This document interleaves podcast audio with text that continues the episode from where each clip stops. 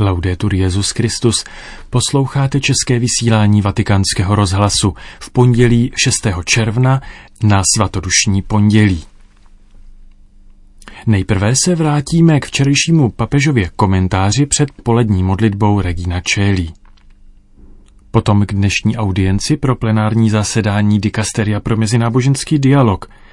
A nakonec to bude komentář Sergia Centofantiho k atentátu na kostel v Nigérii. Z Vatikánu vás dnes zdraví Petr Vacík.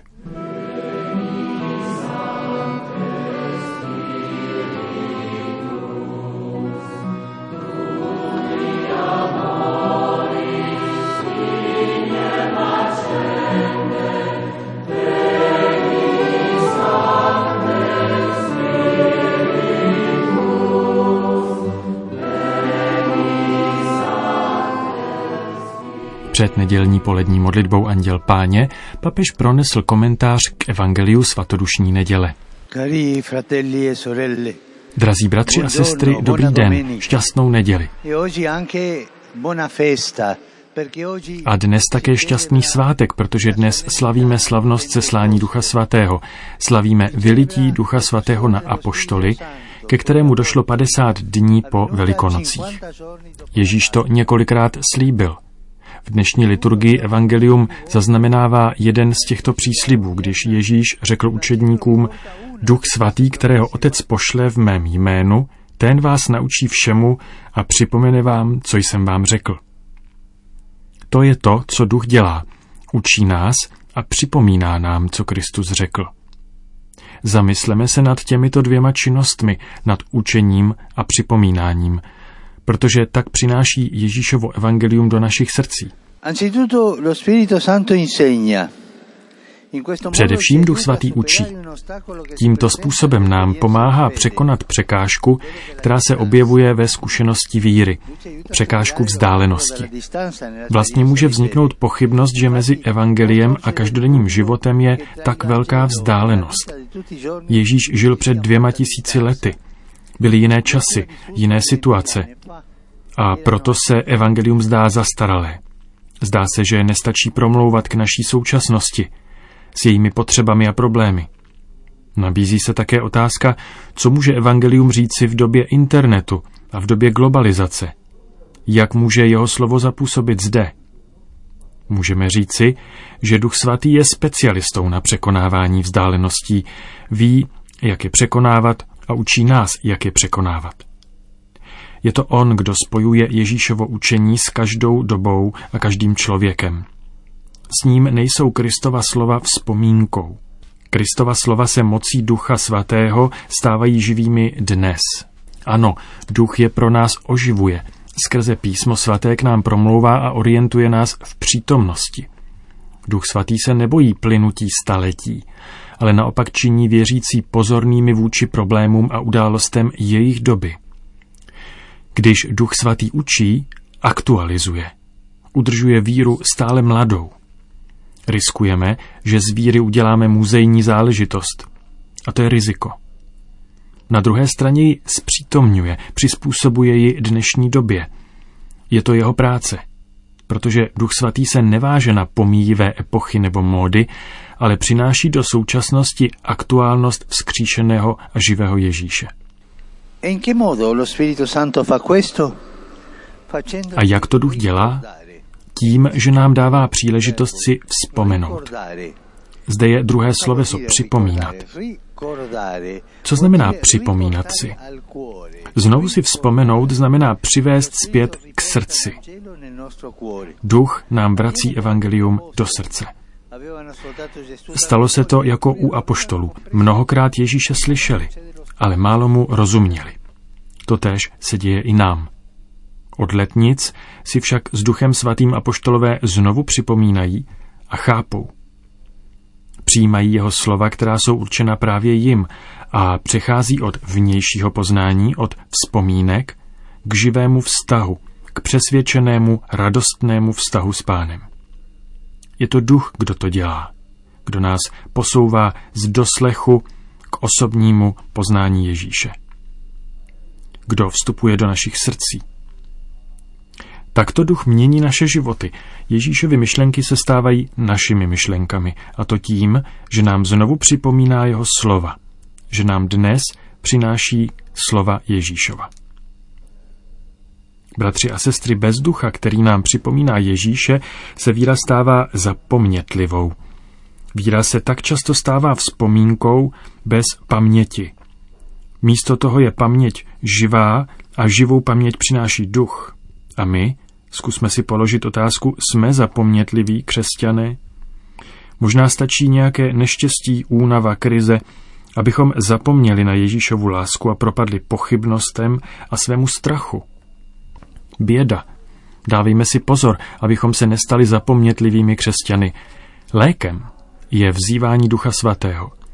Dělejme to často, zvláště v důležitých chvílích před těžkými rozhodnutími a v situacích, které nejsou snadné.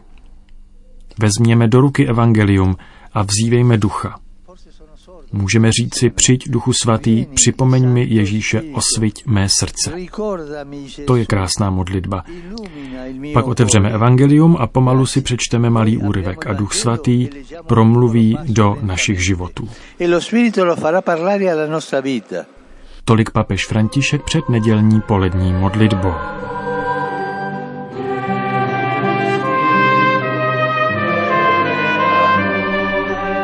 Ve Vatikánu se dnes konalo plenární zasedání Dikasteria, které se věnuje vztahům s jinými náboženstvími. František při zvláštní audienci pro toto dikasterium vyzval k zamyšlení se nad příběhy, touhami, zraněními a sny každého náboženského vyznání. Mezi ničivým násilím a lhostejností je vždy možnost vytvořit přátelství v rozdílnosti. Dialog je v době globalizace, kdy se zrychluje mezinárodní komunikace, zásadní otázkou. Stejně tak mezináboženský dialog. Papež to potvrdil při setkání s účastníky plenárního zasedání stejnojmenného dikasteria, kdysi sekretariátu pro nekřesťany, který chtěl Pavel VI. v roce 1964 jako viditelné a institucionální znamení dialogu s lidmi jiných náboženství, vědom si exponenciálního rozvoje vztahu mezi osobami a společenstvími různých kultur, jazyků a náboženství. A dnes svědomím, že mezináboženský dialog se uskutečňuje prostřednictvím činnosti, teologické výměny a duchovní zkušenosti, dodal František, je úkolem dikasteria podporovat mezi všemi lidmi opravdové hledání Boha. Toto je naše poslání. Podporovat spolu s ostatními věřícími bratrskou a přátelskou cestou hledání Boha. Brát lidi jiných náboženství ne abstraktně, ale konkrétně, s jejich historií, touhami, zraněními a sny. Jedině tak bude podle papeže možné společně vybudovat svět, obyvatelný pro všechny v míru. Tváří v tvář řadě krizí a konfliktů se někteří snaží uniknout před realitou tím, že se uchýlí do soukromí. Jiní jí čelí destruktivním násilím. Ale mezi sobeckou lhostejností a násilným protestem je vždy možná volba. Dialog. František pak hovoří o přátelství v rozdílnosti, tedy o představě a budování šťastné budoucnosti spolu s druhým. A vysvětluje, že společenství je ozvěnou touhy po společenství, která je v srdci každého člověka, díky níž spolu mohou všichni mluvit, vyměňovat si projekty a společně si načrtnout svou budoucnost. Přátelskost sociálně sjednocuje, ale bez kolonizace druhého a při zachování jeho identity. V tomto smyslu má politický význam jako alternativa k sociální fragmentaci a konfliktům. Proto František povzbuzuje k pěstování ducha ve stylu přátelskosti s lidmi jiných náboženských tradic, která je dnes v církvi a ve světě tolik potřebná.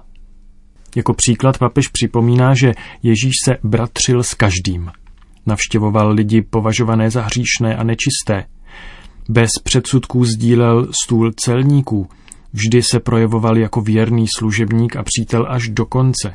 A jako z mrtvých vstalý nám dal milost všeobecného přátelství. Plenární zasedání členů a konzultantů Dikasteria pro mezináboženský dialog se koná ode dneška do 8. června na téma Mezináboženský dialog a přátelství. V průběhu práce budou prezentovány zprávy z různých zeměpisných oblastí a bude prostor pro reflexi a výměnu názorů. Shromáždění má být také příležitostí k zamyšlení nad současnou situací mezináboženského dialogu v různých částech světa a k prozkoumání, jaká by měla být role křesťanského společenství při podpoře přátelství a bratrství mezi příslušníky různých náboženských tradic, aby přispělo k dobru celého lidstva.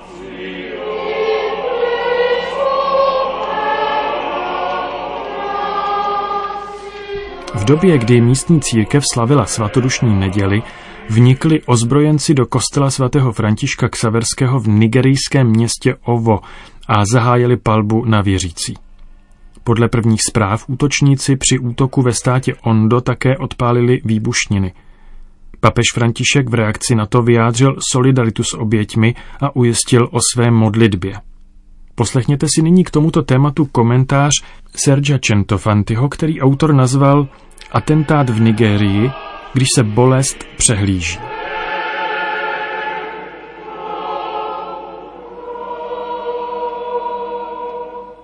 Hrůznému masakru, který se odehrál v katolickém kostele v Nigérii, nebyla v mnoha světových médiích věnována patřičná pozornost. To způsobuje jiné utrpení, které pramení z pocitu, že se na bolest zapomíná, z toho, že vlastní bolest, jakkoliv velká, není hodna pozornosti. Je zarážející, že když si projdete internetové stránky hlavních světových deníků, neuvidíte až na výjimky mezi prvními zprávami drama masakru, který se odehrál v katolickém kostele v Nigérii během mše o letnicích. V afrických médiích se již několik desetiletí setkáváme s názorem, že tento kontinent je mimo mezinárodní pozornost. A to nejen co se týká tragédií, ale možná také a především kvůli tomu, co je v něm krásné a pozitivní. To není touha dělat ze sebe oběť, ale prosté konstatování skutečnosti. Nezájem mnoha lidí o obyvatele Afriky, kontrastující s mnoha skrytými i zjevnými zájmy o její zdroje. Záběry masakru jsou strašné. Je záhadou, že se zlo krutě vrhá na bezbrané lidi modlící se ve sváteční den a zabíjí tolik životů, dokonce i těch, kteří žijí dál. Mezi oběťmi je mnoho dětí. Je zarážející vidět tolik přehlížené bolesti. Je zarážející vidět lhostejnost, nedostatek soucitu, neschopnost zastavit se tváří v tvář těm, kteří trpí. První výzva pontifikátu papeže Františka byla určena pro střední Afriku, kde s předstihem otevřel svaté dveře jubilea milosedenství. Potřebujeme srdce, které se otevírá těm nejchudším, vyloučeným, zapomenutým. Jeho první cesta vedla na Lampedusu, aby uctil památku mnoha migrantů, kteří snili o lepším životě a zemřeli, protože nenašli nataženou ruku, která by je zachránila.